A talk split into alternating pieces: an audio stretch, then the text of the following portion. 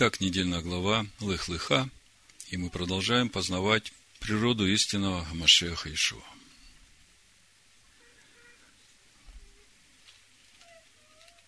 Прочитаю первый стих начала нашей недельной главы и начнем погружаться в Слово. «И сказал Адонай Аврааму, пойди». Написано «Лех-Леха» из земли твоей, из родства твоего, из дома отца твоего, в землю, которую я укажу тебе. Ну, то, что значит выйти из земли, из родства, из дома отца, мы это уже очень хорошо понимаем. Апостол Павел в Новом Завете, в послании римлянам 11 главе, очень ясно сказал, прежде чем привиться к иудейской маслине, тебе нужно быть отсеченным, полностью отсеченным от дикой маслины. Это то, с чего начинается путь.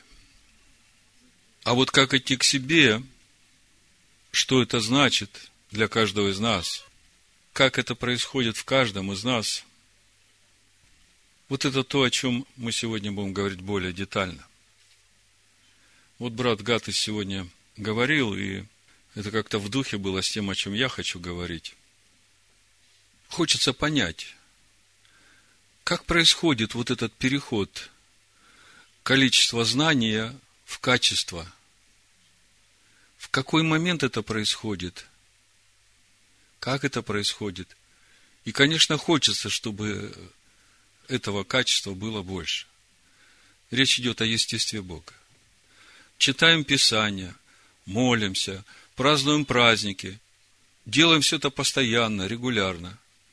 А вот э, где вот это вот то самое важное, что происходит внутри, когда преобразуется наша, вот эта человеческая природа – в божеское естество. И когда я уже реально вижу, что я другой. То есть вопрос о том, как идти к себе.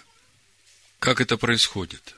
То, что выйти из земли, из родства, из дома отца, это понятно. А вот как идти к себе, до сегодняшнего дня мы смотрели на этот процесс, как на процесс познания Машеха Иешуа, живого Слова Божия. Как на процесс обрезания своего сердца как на процесс записывания на наших сердцах закона Бога. Да, это все так. Но вот где в этот момент происходит вот этот качественный переход? И каким образом вот это записывание в конечном итоге должно привести нас к знанию самого Бога?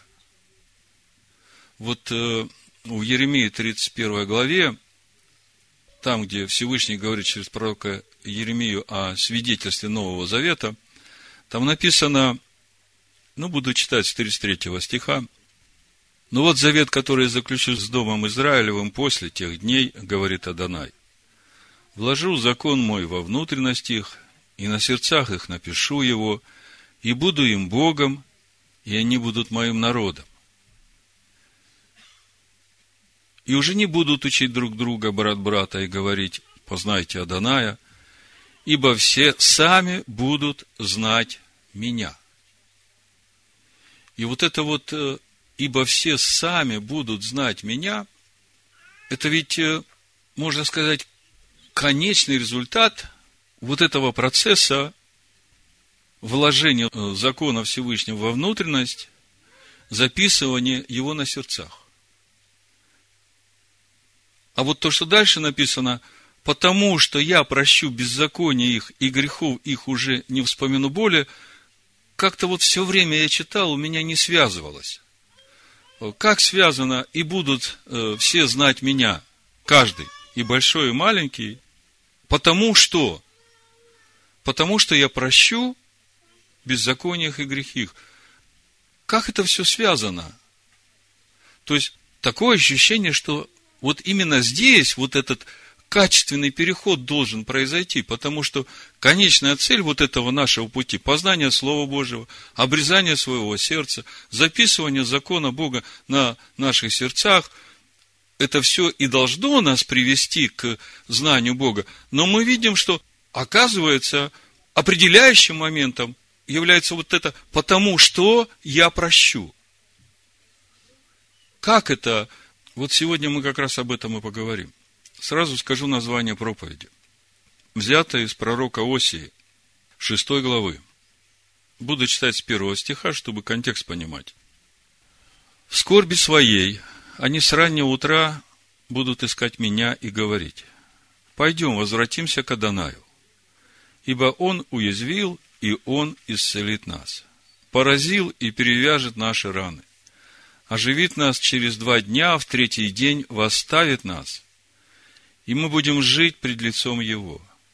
Итак, познаем, будем стремиться познать Аданая, как утренняя заря явление Его, и Он придет к нам, как дождь, как поздний дождь оросит землю. Что сделаю тебе, Ефрем? Что сделаю тебе, Егуда? Благочестие ваше, как утренний туман и как роса, скоро исчезающая. Посему я поражал через пророков и бил их словами уст моих, и суд мой, как восходящий свет. Ибо я милости хочу, а не жертвы. И Бога ведения более, нежели всесожжение. Смотрите, Бог говорит, я милости хочу. Много раз мы читали это место, и лично я все время думал, ну, Бог хочет, чтобы мы были милостивыми друг к другу. Так я понимал. Сегодня это место понимаю гораздо глубже и больше. Что значит, что Бог хочет милости, об этом мы сегодня будем говорить. И как это связано с познанием Его, потому что Он говорит, Боговедение хочу более, нежели всех жертв всесожжения, нежели все наши дела, все, как мы стараемся делать. Это все хорошо, но этого мало. Должно быть что-то еще, и вот, вот это что-то еще, это то, что определяет качество. Я милости хочу, а не жертвы, и боговедения более, нежели всесожжение. Так проповедь и называется. Что значит боговедение? По сути, речь идет о сущностном знании Бога.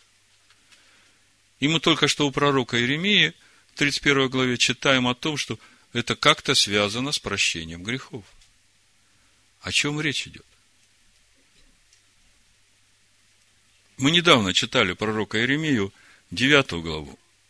И там написано в 23 стихе и дальше, но так говорит Адонай. Да не хвалится мудрый мудростью своей, да не хвалится сильной силой своей, да не хвалится богатой богатством своим. Но хвалящийся хвались тем, что разумеет и знает меня. Опять Боговедение. Я хочу Боговедения. Я хочу, чтобы каждый, кто хвалится, хвалился тем, что знает и разумеет меня. Послушайте, знать и разуметь Бога. Как это? Другими словами, важнейший вопрос для каждого, ставшего на путь познания Бога, на путь познания Его живого Слова. Это конечный результат Боговедения, знание и разумение его. Мы все хотим этого качественного преображения. Поэтому давайте посмотрим нашу недельную главу и попробуем увидеть, что значит милости хочу, что значит боговедение хочу. Ну, конечно, центральное место в нашей главе занимает путь отца нашего Авраама и его жены Сары, путь в обетованную землю по сути, их путь в полноту возраста Машех. И каждый раз, когда мы читаем эту недельную главу, мы фокусируем свое внимание именно на этом пути отца нашего Авраама и жены его Сары. Но в нашей главе есть еще и Лот, и Ишмаэль, и Агарь. И мы видим, что у них тоже есть свои отношения с Богом. И у Бога есть свои отношения с Ним – и мы почему-то об этом мало говорим, вообще не обращаем на это внимания. А это очень важно, потому что именно через это мы можем где-то как-то приоткрыть вот эту тайну. Что значит «милости хочу, а не жертвы»? Что значит «разумеет и знает меня»? Когда смотришь на отношение Адоная к этим людям, к Ишмаэлю, к Лоту, то начинаешь понимать, что у Всевышнего совсем другие критерии отношения к человеку, чем у нас, человеков, друг к другу, и в частности вот э, к этим людям, о которых мы читаем в Писании.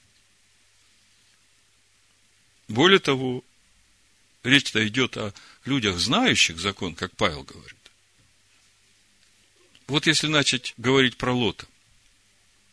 Ну, мы уже как-то говорили немножко о Лоте и говорили о том, что ну, традиционные иудейские комментарии э, однозначно отрицательные э, в отношении Лота.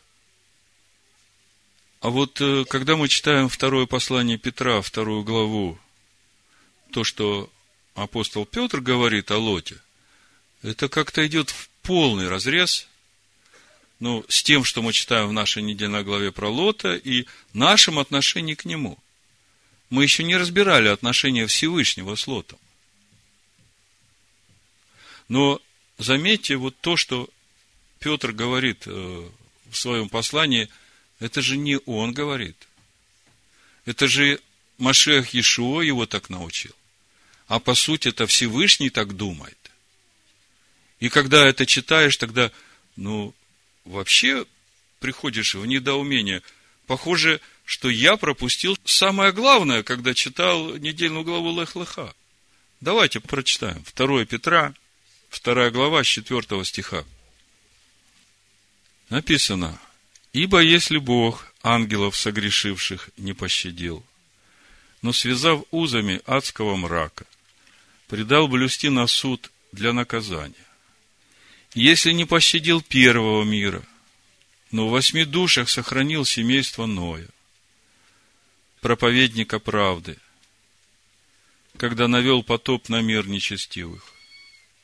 И если города Содомские и Гоморские, осудив на истребление, превратил в пепел, показав пример будущим нечестивцам, а праведного Лота – утомленного обращением между людьми неистово развратными избавил, ибо сей праведник, живя между ними, ежедневно мучился в праведной душе, видя и слыша дела беззаконные.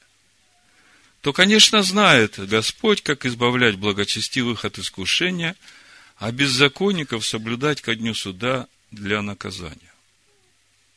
Ну, то, почему Всевышний не пощадил первого мира, и за что истребил города Содомские и Гоморские, мы понимаем. Но вот э, в какой момент Лот стал праведником, здесь однозначно мы чего-то не понимаем. Причем, смотрите, если читать контекст, то Писание Лота праведником называют уже тогда, когда он живет в Содоме. Не тогда, когда там у него произошли уже эти неприятные ситуации с его дочерьми. Об этом мы как-то говорили. И там действительно, когда Лот понял, что произошло, он до конца дней своих ходил в раскаянии. А вот э, каким образом, живя в Содоме, он вдруг стал праведником. Ведь если посмотреть на всю судьбу Лота, вот даже э, начиная с выхода из Египта – что мы знаем о Лоте? Мы знаем, что он выходит с большим богатством из Египта, и мы читаем о том, что его пастухи начинают ссориться э, с пастухами Авраама.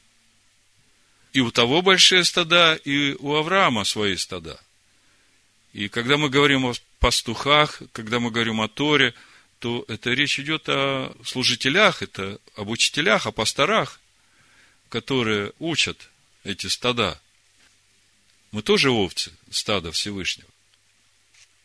И мы уже там видим разногласия.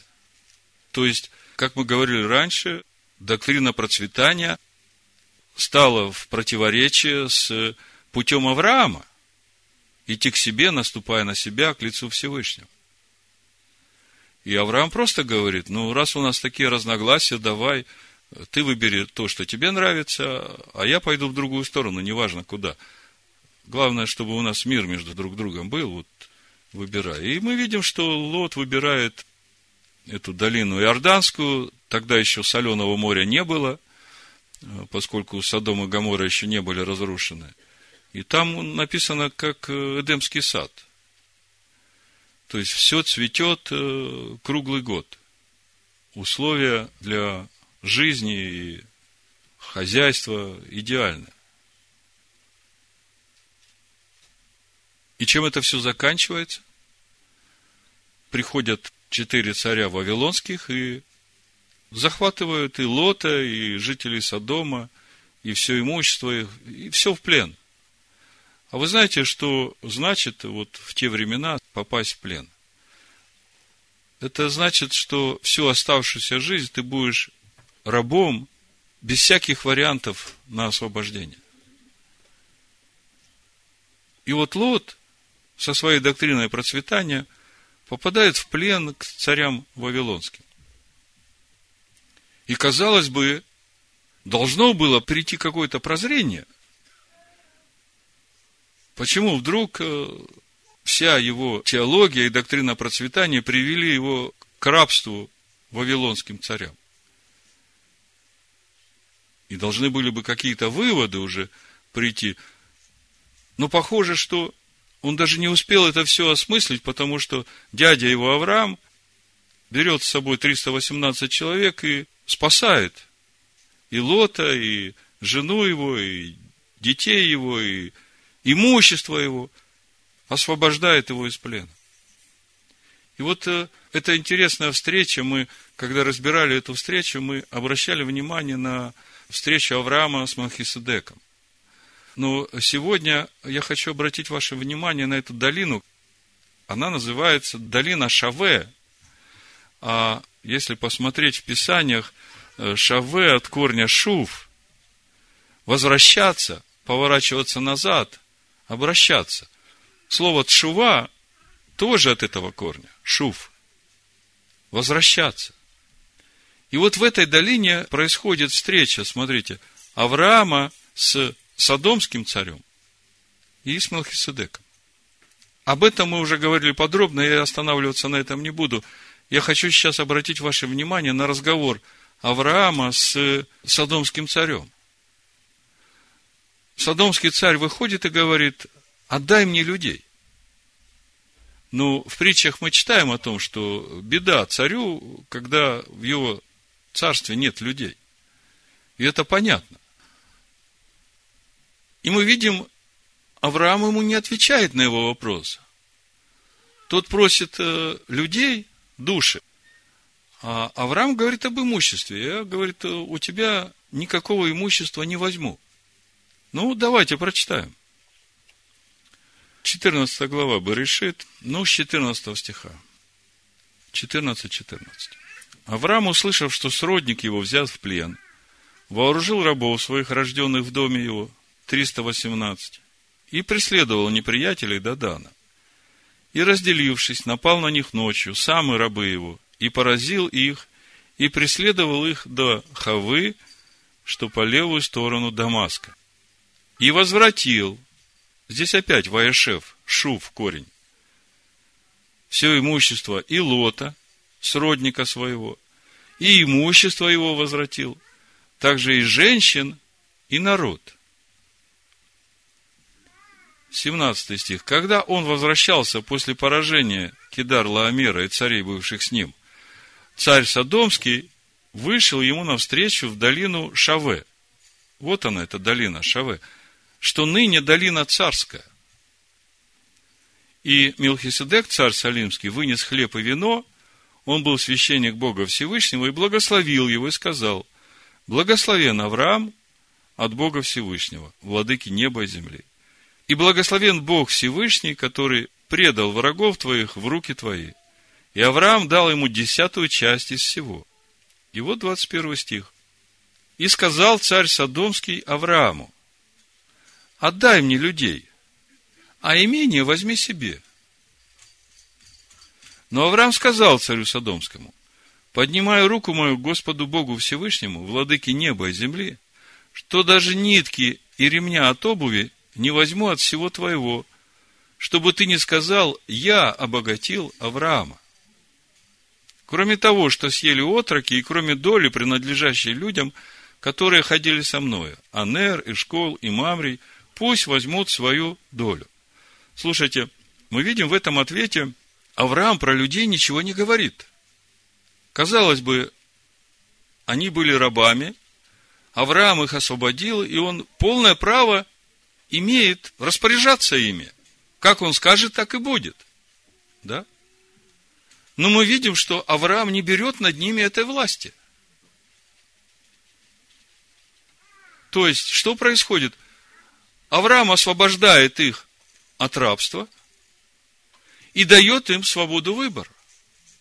Говорит, вы выбираете, хотите, оставайтесь со мной и будем вместе идти путем познания Всевышнего. Хотите, можете возвращаться к своему царю Содомскому. Я так понимаю, потому что даже его племянник Лот, который, казалось бы, должен был уже переосмыслить, он ведь понимает, что в жизни ничего случайно не происходит. И то, что он попал в такую ситуацию, лишился всего своего имущества, на которое уповал, сам стал рабом, дети его стали рабами. Казалось бы, этого было достаточно, чтобы вот здесь, в этой долине Шаве, начать путь возвращения к себе истинному. И что мы видим дальше? Мы через одну главу, в 19 главе Барышит уже читаем, что Лот сидит у ворот Содома уже как судья. Сидеть у ворот, это значит быть судьей в городе. Но то, почему он стал судьей, можно понять. Когда твой дядя контролирует весь Ближний Восток и всех садомлян освободил от рабства, то, понятно, племяннику надо дать почет. А племянник выбирает опять жить в Содоме. И вот это вот вызывает недоумение. Удивительно, да. Но еще больше удивительно то, что апостол Петр называет его в это время праведником. Или мы настолько религиозны и чего-то не понимаем, считаем себя такими правильными, благочестивыми, а вот Лот такой никакой. Но это говорит о том, что вот так, как мы думаем, это полностью отличается от того, как Бог думает. Ну вот, как бы такая картинка про жизнь Лота, и когда вот все это смотришь, думаешь об этом, какое-то свое отношение к Лоту возникает, и оно такое, вот он тут неправильно поступил, он тут неправильно поступил, а здесь вообще э, ни в какие рамки не лезет. И тут э, апостол Петр говорит, праведный Лот в своей праведной душе страдал и мучился, живя между этими людьми. Ну, казалось бы, если страдал и мучился, так зачем вообще идти туда жить? И тем не менее, праведный Лот, ибо сей праведник, живя между ними, ежедневно мучился в праведной душе, видя и слыша дела беззаконные. Ну, все понимаю, но вот в какой момент он стал праведником, не понимаю. Конечно, я понимаю, я потому проповедую, да, но вот э, до недавнего времени у меня был большой вопрос. Вот глядя на вот эту ситуацию в долине Шаве, вы знаете, о чем я подумал? Это очень похоже на то, что происходит с этим миром. Бог посылает своего сына, который умирает за грехи всех людей. И казалось бы, все люди могут выбрать свободу, которую несет истина. Конечно, тут царь Содомский стоит, Сатан говорит, я вас с распростертыми объятиями приму. А Авраам говорит, Машех Ешо говорит, вы имеете свободу выбора. Я умер за вас, я освободил вас. Теперь вы свободны. Когда вы были рабами, вам тяжело было выбрать. А теперь я сделал вас свободными – Теперь вы сделайте свой выбор, куда вы пойдете. Потому что Бог дал человеку свободу выбора. Вам полная аналогия. И что человек выбирает, то ему и дается. Но свобода уже дана. Воспользуйся ты этим шансом, этой свободой или нет, твой выбор, тебе отвечать. Боговедение – это то, чего хочет от нас Всевышний. И нам сегодня надо понять, как Бог вот смотрит на Лота вот на всем его пути. Что такое есть в Лоте, что позволяет апостолу Петру написать, что Лот праведник, страдает и мучается в своей душе, живя в Содоме. Что там такое происходит? Потому что до сегодняшнего дня, скажем так, наше отношение к Лоту значительно отличается от того отношения, которое у Всевышнего к Лоту. А Всевышний хочет от нас боговедения.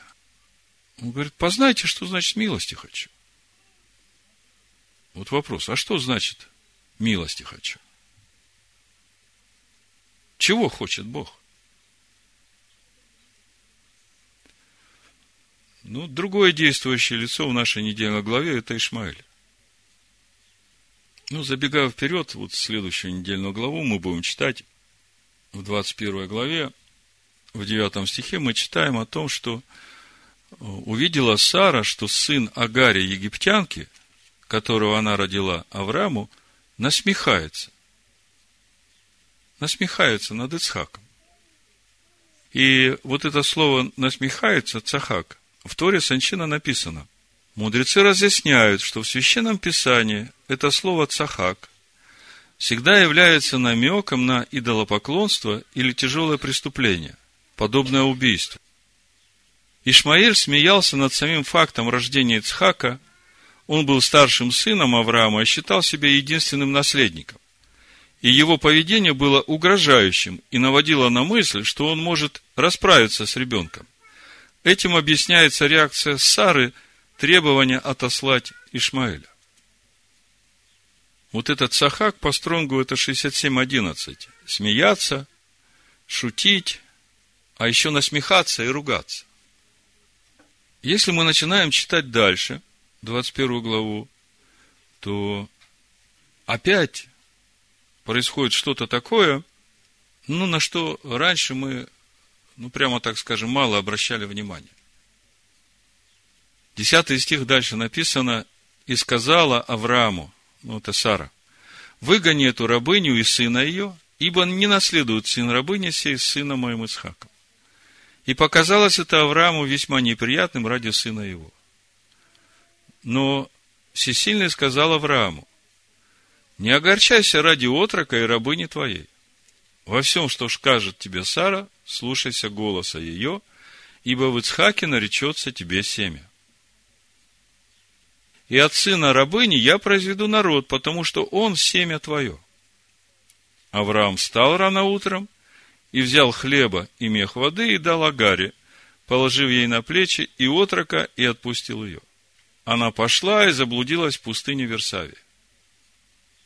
Ну, сама ситуация, скажем так, э, тоже непростая – но мы сейчас это опускаем.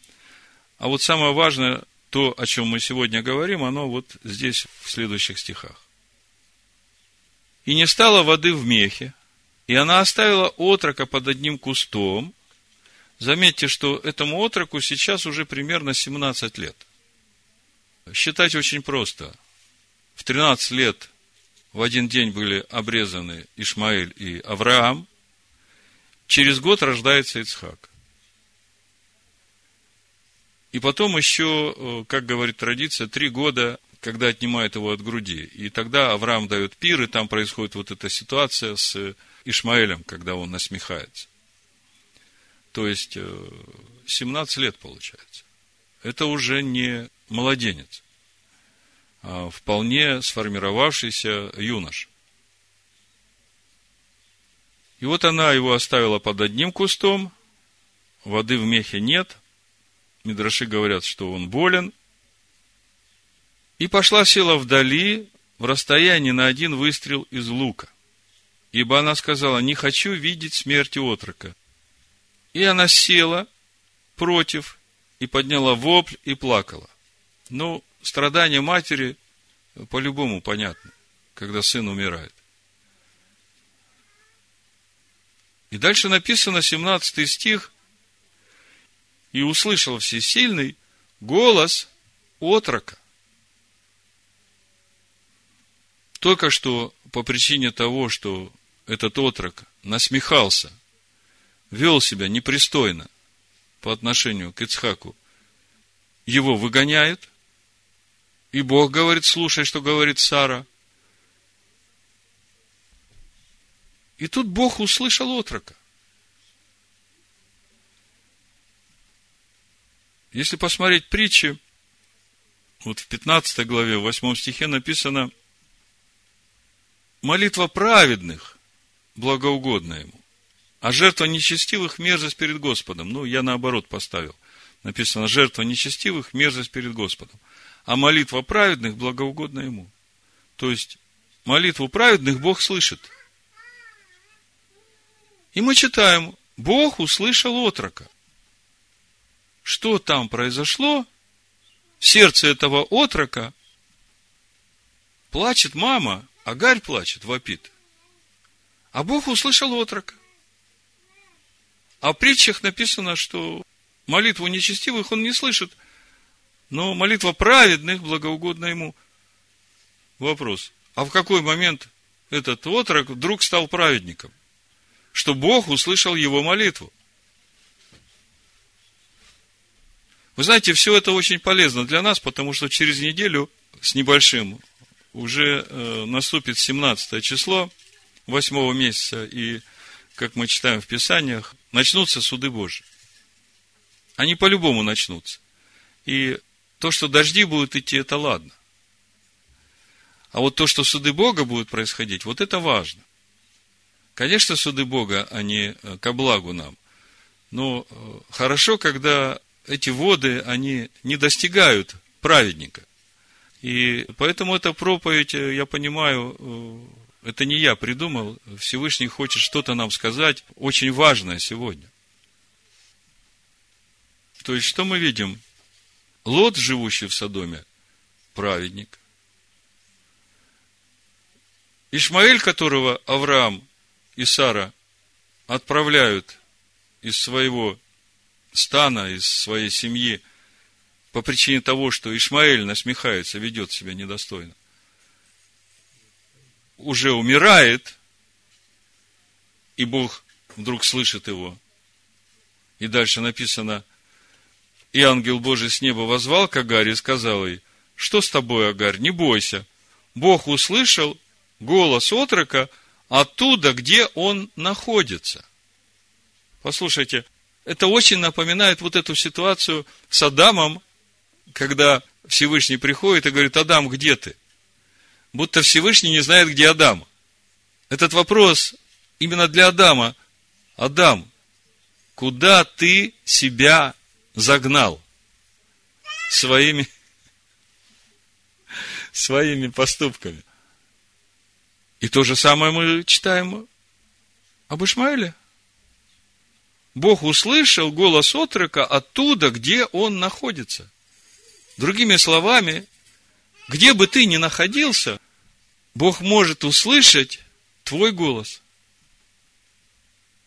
Любой человек, где бы он ни находился, Бог может услышать его голос. А мы читаем в притчах, что Бог только праведников слышит, молитва праведных благоугодна ему. И дальше читаем. Встань, подними отрока, возьми его за руку, ибо я произведу от него великий народ. И Бог открыл глаза ее, и она увидела колодец с водою, и пошла, наполнила мех водою и напоила отрока. И опять читаем 20 стих. И всесильный был с отроком. Всесильный был с отроком. Мы совсем недавно про Ноха читали – Ноах ходил со всесильным, с Илогим. А тут с этим отроком всесильный был. Чем такую благодать заслужил этот отрок? Но был ли всесильный дальше с ним, непонятно, потому что дальше написано, он вырос, стал жить в пустыне, сделался стрелком из лука, жил в пустыне Фаран, и мать ему взяла в жену из земли египетской. То есть это как бы уже другая история, да. Но с отроком Бог был. И голос этого отрока Бог услышал. Что это все значит? Пойдите научитесь, Ешуа говорит. Что значит милости хочу? А через э, пророка Осию Всевышний говорит еще, и боговедения хочу больше, нежели ваших регулярных жертв. В общем, вопросов мы много поставили. Но поскольку наша недельная глава, центральное место занимает отец наш Авраам, давайте начнем с отца нашего Авраама. В общем-то, благодаря ему мы сегодня можем здесь сидеть и познавать Тор. Мы знаем, что Авраам послушался призыва Всевышнего, пошел из земли своей, из родства своего, из дома отца своего, и пришел в землю ханаанскую, которую Всевышний обещает ему наследие. То есть, сделал лех. А вот про леха как бы сразу и непонятно. Написано лех, леха. Ну, то, что он лех сделал, это понятно. А леха, идти к себе, вот где там это все происходит, как это происходит. Когда читаешь э, прямой текст, э, совсем этого не видно. Но такое чувство, что что-то там за кадром, как э, говорят в кинематографе, что там за кадром что-то происходит постоянно. Вот смотрите, он приходит в ту землю, куда позвал его Всевышний, а там голод. Как бы вы себя повели, если бы были на месте Авраама? Бог позвал. Если Бог позвал, то значит, э, должно же быть все устроено. Может быть, я что-то неправильно понял? Может, Бог меня куда-то в другое место звал? А может, вообще Он меня не звал? Ну, такие мысли могут приходить, да? Потому что пришел, а тут голод. И написано, Авраам спускается в Египет. Вы знаете, спускаться – это не духовный рост. Это не лех-леха. Это что-то наоборот. И мы видим, что когда начинается это наоборот, первое, что мы видим, Авраам начинает бояться за свою жизнь. И начинает предпринимать какие-то попытки сам спасти свою жизнь. Причем спасать решает свою жизнь через свою жену. Слава Богу за Сару. Вы знаете, я когда читаю третью главу первого послания Петра, я начинаю все больше и больше понимать, что там апостол Петр говорит. Ну, давайте отвлечемся немножко, потому что это очень ценно. Вот смотрите. 1 Петра, 3 глава, с 1 стиха. Также и вы, жены, повинуйтесь своим мужьям, чтобы те из них, которые не покоряются слову, житием жен своих без слов приобретаемы были. Послушайте. Речь идет о мужьях, которые не покоряются слову. Житием жен своих без слов приобретаемы были. Ну, к Аврааму это уж точно не относится, правда?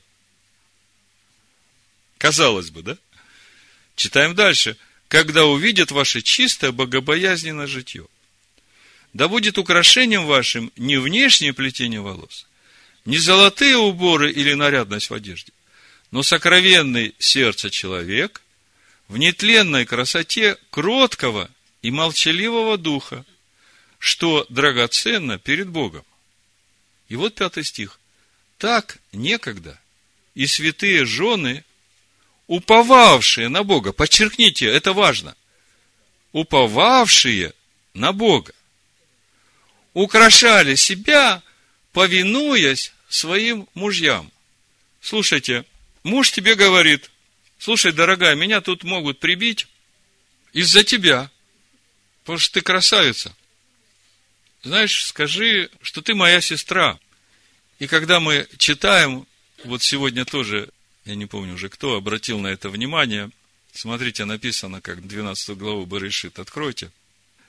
13 стих, э, Авраам говорит, Скажи же, что ты мне сестра, дабы мне хорошо было ради тебя, и дабы жива была душа моя через тебя.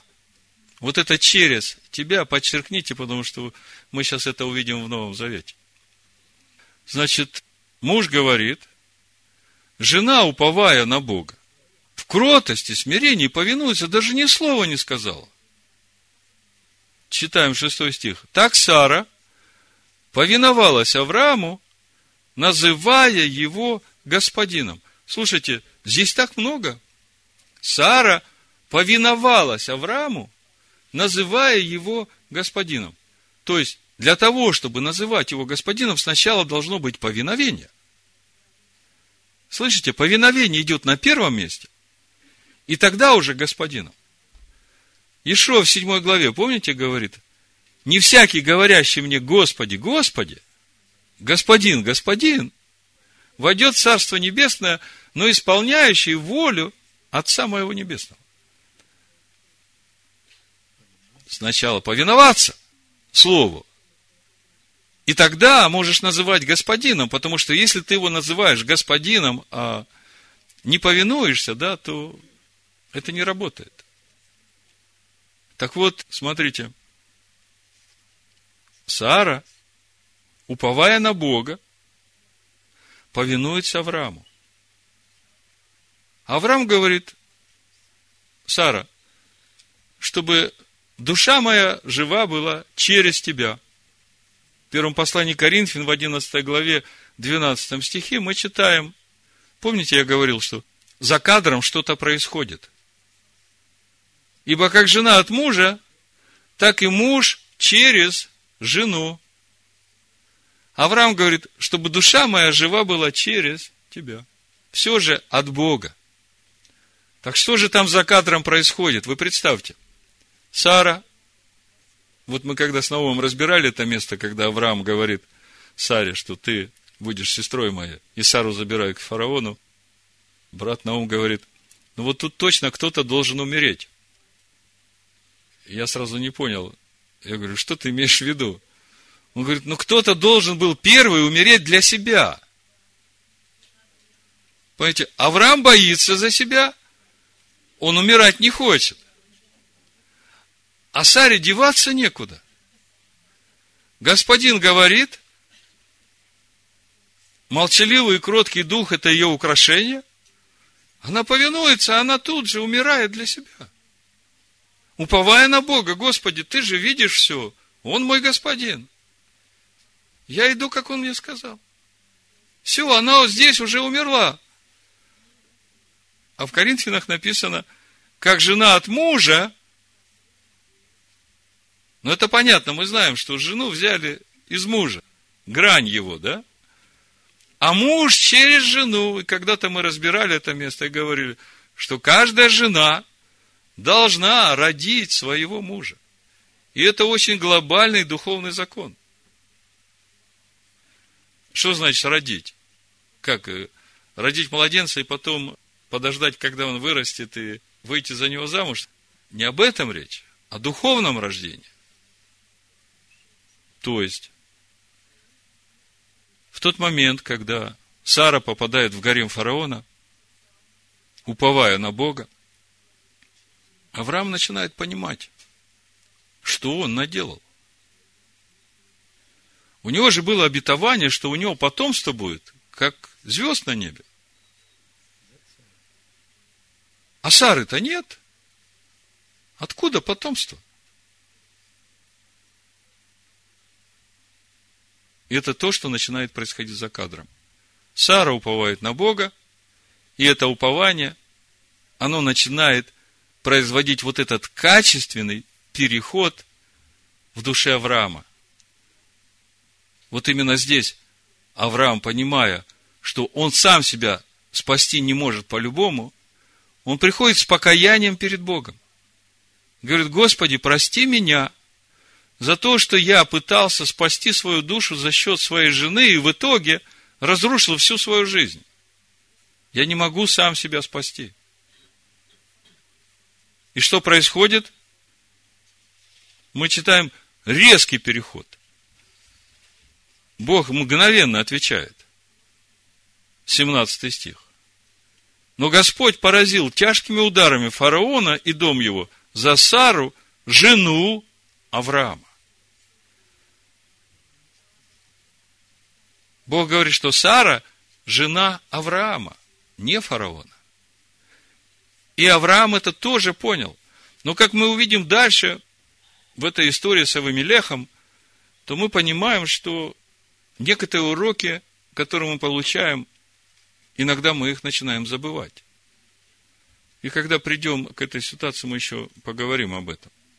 Но сейчас мы видим, что вот за этими внешними событиями, о которых мы читаем в Торе, вот там за кадром мы видим, как начинается происходить вот этот процесс качественного преображения Авраама. Потому что мы видим на пути в Египет, и в Египте он боится за себя, а после этой ситуации он с тремя стами восемнадцатью человек идет против четырех армий. И это говорит о том, что он вообще про себя не боится, даже не думает о том, что с ним что-то может случиться. Потому что пришло доверие Богу. И в принципе это тот путь, по которому Бог каждого из нас ведет. Первое, чему Бог хочет нас научить, перестать бояться за себя – Бог хочет нас научить доверять Ему. если кто-то еще сегодня боится за себя, я предлагаю прямо сейчас помолиться и сказать, Господи, прости. Прости, что я боюсь за себя, за то, что я пытаюсь сам себя спасать. Я доверяю Тебе. Ты моя защита, Ты мое спасение. То есть мы видим, что то, что происходит с Авраамом, вот этим ключевым моментом, который рождает это качество, стало покаяние Авраама. Бог хочет от нас боговедения. Бог хочет, чтобы мы познали, что значит милости хочу. И вот когда начинаешь думать, а что же значит сказанное Всевышним – милости хочу. И когда я над этим думал, в духе приходит вот эта история с золотым тельцом, когда Маше становится ходатаем за народ, который сделал золотого тельца. Давайте 33 главу исход откроем, я вам что-то покажу. И тогда мы поймем, что значит милости хочу.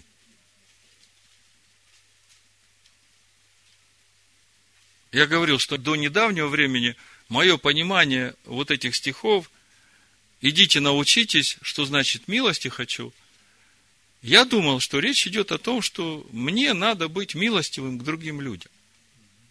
Давайте теперь посмотрим, э, что же на самом деле хочет Бог. Исход 33 глава, 18 стих. Моисей сказал, покажи мне славу твою. Ну, что значит показать славу?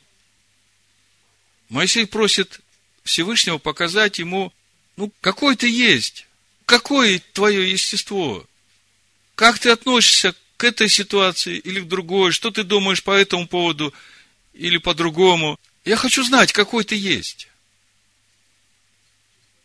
И Моисей просит, покажи мне славу твою. Об этом речь идет. Это ему нужно, чтобы понять, чего хочет Бог вот в этой сложившейся ситуации. Как нужно поступить, чтобы угодить Богу.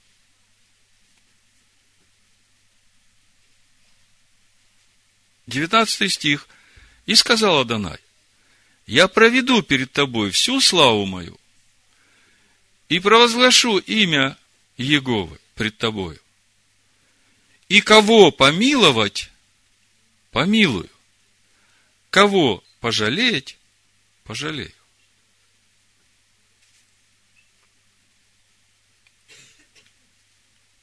Кого помиловать, помилую.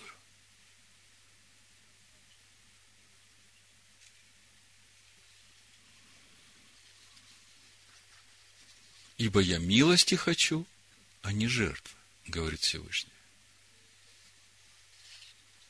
Кого помиловать, помилую. Чего же хочет Бог? Скажите, кого помилует Бог?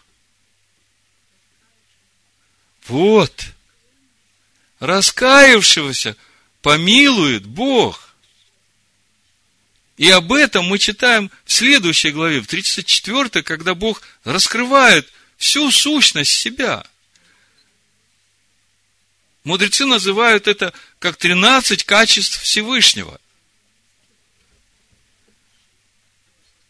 Но я хочу, чтобы вы получили вот сейчас, где-то запечатали себе вот это понимание, что же стоит за этими словами Всевышнего «милости хочу». Милости хочу, говорит Всевышний. Чего Бог хочет? Бог хочет миловать. А Бог может миловать тех, которые раскаиваются. Вот что значит, пойдите, научитесь, что значит милости хочу.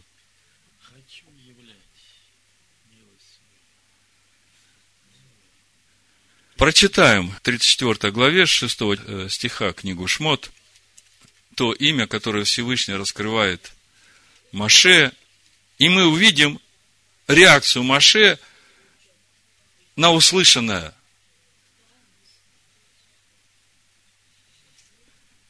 В общем-то, мы подходим к ответу на все наши вопросы, которые мы ставили в начале проповеди. Про Лота, почему он вдруг стал праведником, живя в Содоме. Про Ишмаэля, почему вдруг Всевышний услышал его голос, а голос молитву нечестивых он не слышит. Мы уже подходим к ответу. Значит, э, книга Шмот, 34 глава, с 5 стиха буду читать. Единственное, что самые важные места я буду читать э, в переводе истории Санчина, потому что в синодальном переводе не отражено самое главное. Мы об этом говорили. Значит, и сошел Адонай в облаке, и остановился там близ него, и провозгласил имя Иеговы. И прошел Адонай пред лицом его, и возгласил. Адонай, Адонай, всесильный, милостивый и милосердный, долготерпеливый, тот, чьи любовь и справедливость безмерны. Смотрите, милостивый на первом месте стоит. Милосердный, долготерпеливый. Тот, чьи любовь и справедливость безмерны. Так много здесь. Вы только вдумайтесь. Мы все время говорим о любви Бога, о любви Бога, о любви Бога. А написано, что так же, как любовь Бога безмерна, так же и справедливость Его безмерна. И Он не может поступать несправедливо, потому что Он так сильно любит. Понимаете? Помните, как э, Авраам молится за Лота – Это 18 глава, 25 стих. Э, Баришит, смотрите.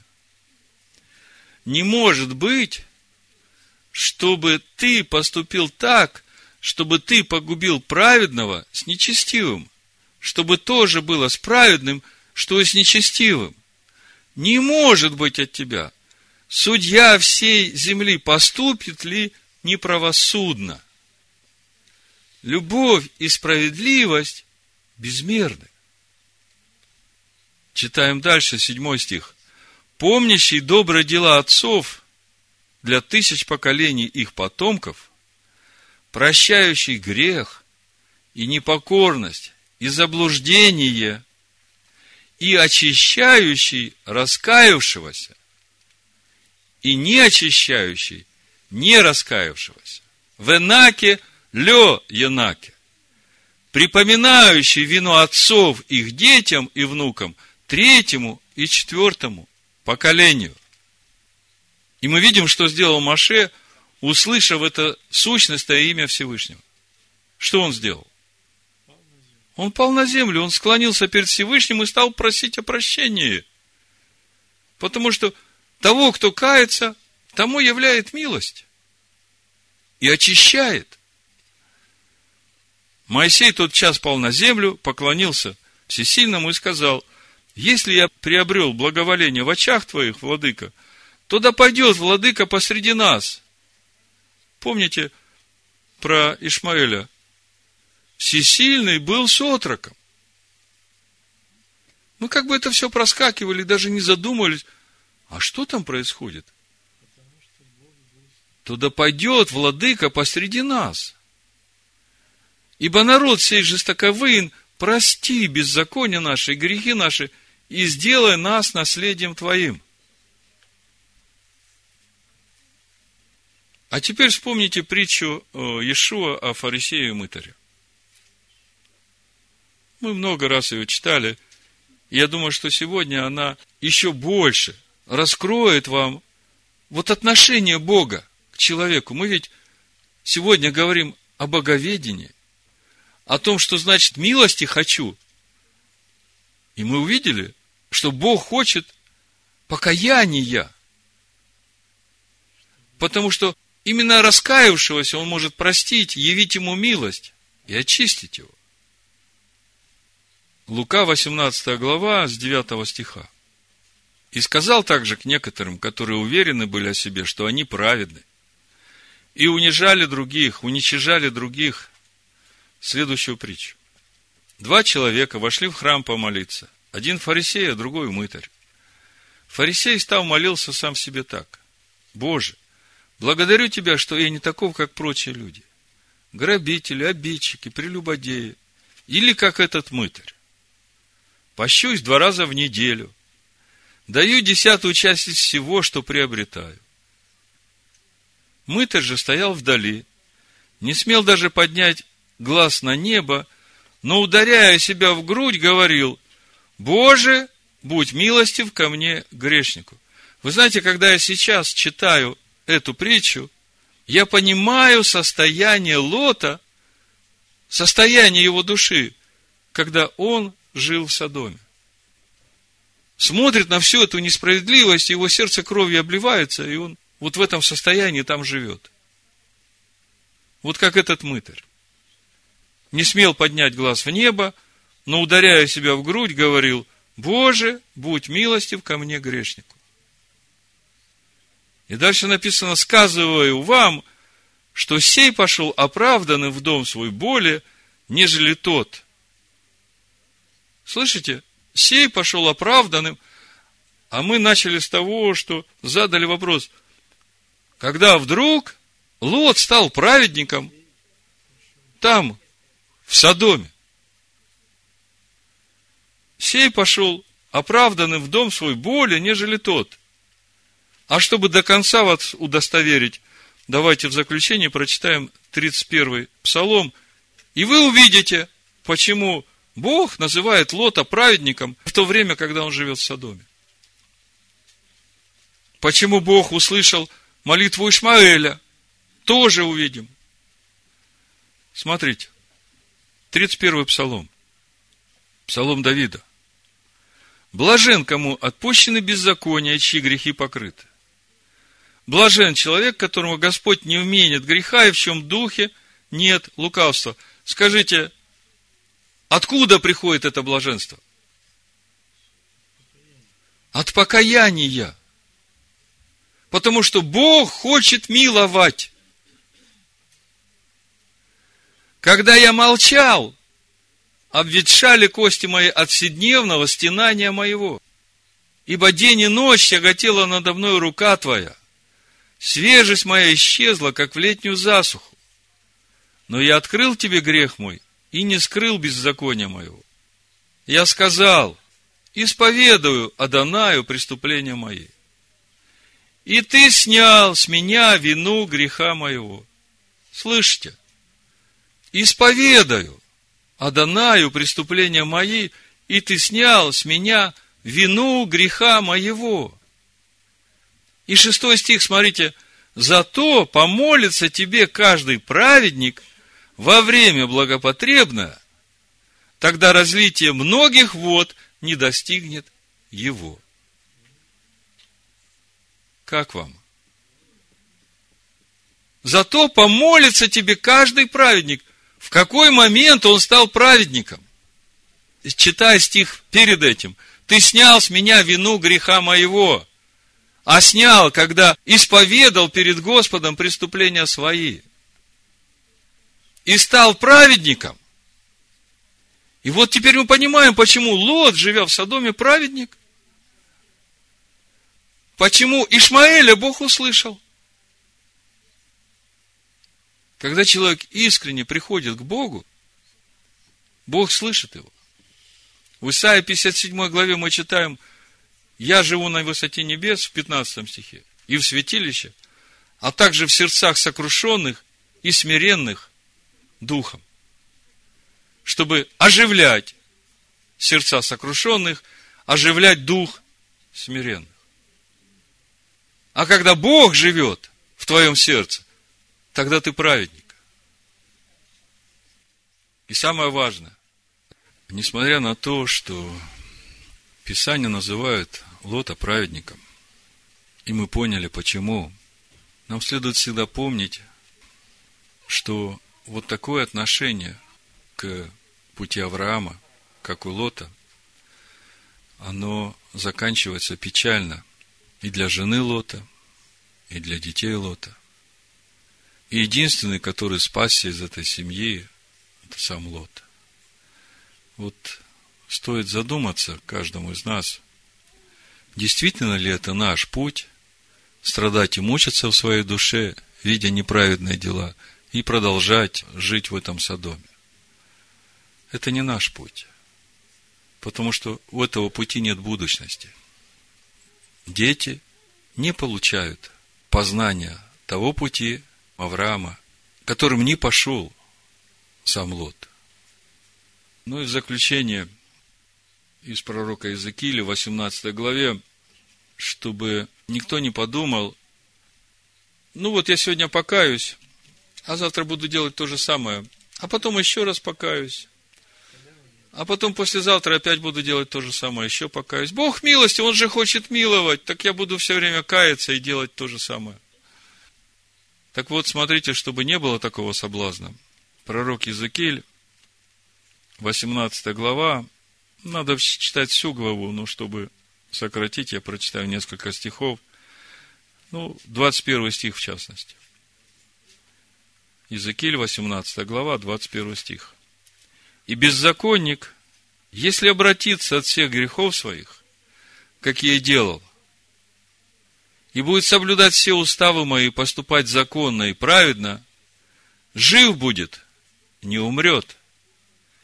И все преступления его, какие делал он, не припомнятся ему. В праведности своей, которую будет делать, он жив будет. Разве я хочу смерти беззаконника? Говорит Господь Бог. Не того ли, чтобы он обратился? Долина Шаве, помните? С одной стороны Милхиседек, с другой стороны царь Содомский и Авраам, который показывает путь. Разве я хочу смерти беззаконника, говорит Адонай Всесильный? Не того ли, чтобы он обратился от путей своих и был жив? Бешем Машеха Ишуа. Амин. Амин. Амин. Амин. Амин. Амин. Амин.